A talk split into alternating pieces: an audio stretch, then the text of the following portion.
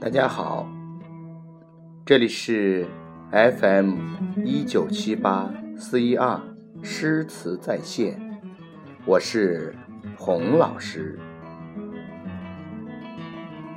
今天为大家带来的故事是《感时花溅泪》。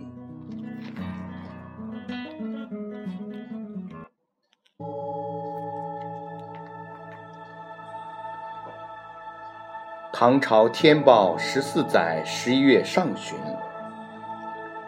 安禄山勾结另一胡人史思明发动叛乱。一个月后，即攻占东京洛阳，在那里称帝。第二年六月，叛军向西攻破潼关，唐玄宗仓皇逃离长安。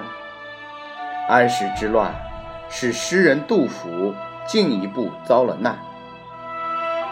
他先把妻子儿女搬到奉先北面的白水县，请亲戚照顾。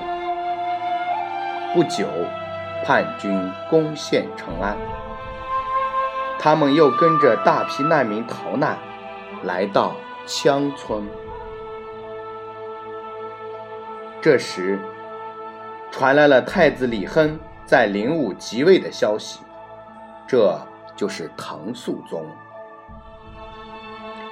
杜甫打算到李亨那里去出力，便于八月独个儿离家向灵武进发。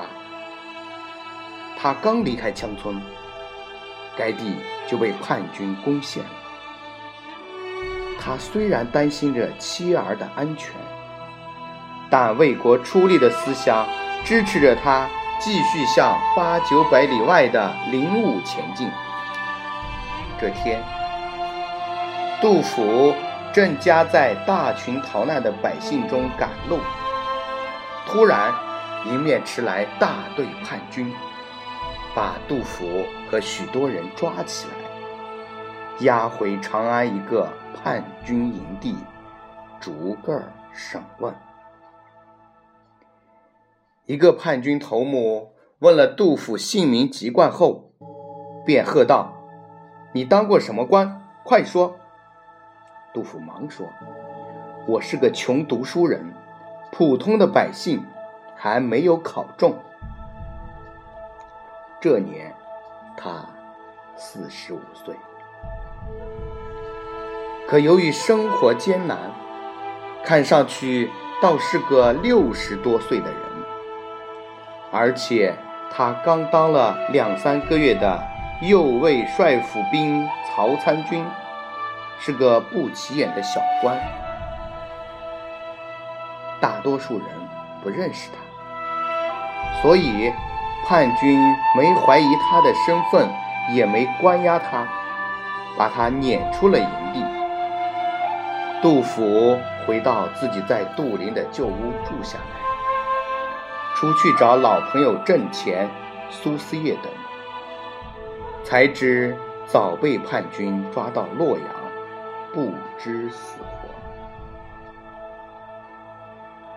他想方设法打算逃出长安城，可是京城周围一带都由叛军密密麻麻守卫着，特别是后来。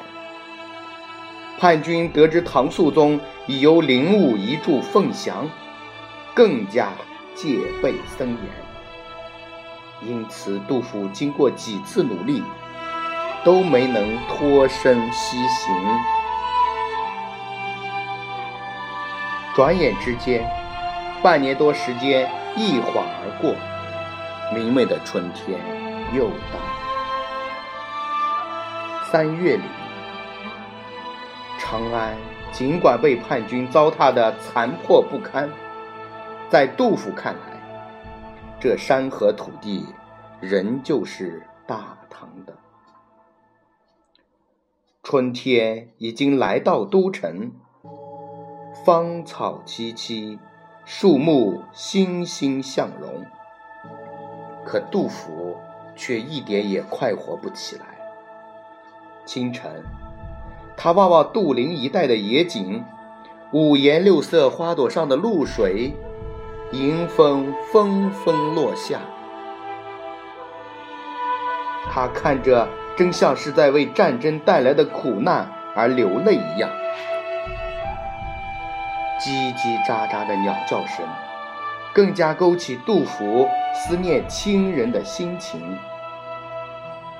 他总觉得，连鸟儿也在为人们的生离死别而胆战心惊。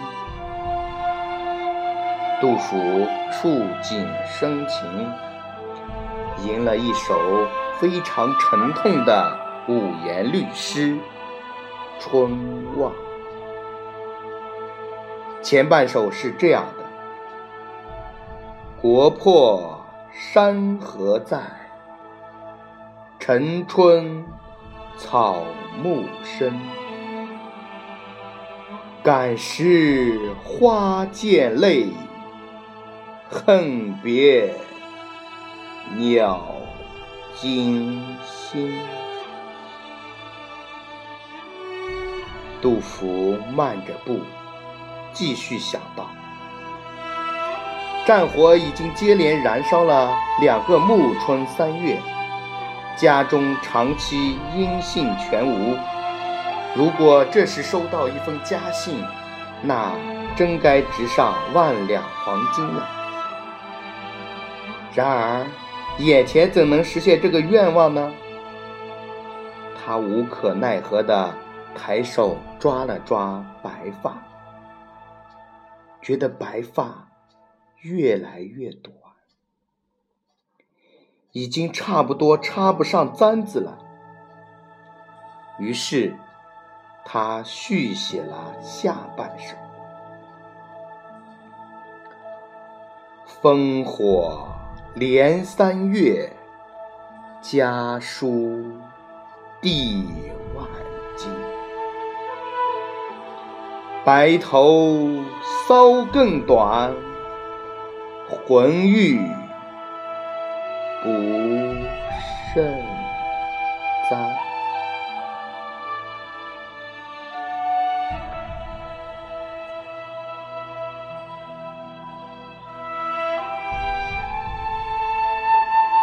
杜甫觉得，老是困在长安城里，只能浑浑噩噩过日子，总不是办法，就到处托人帮自己脱身。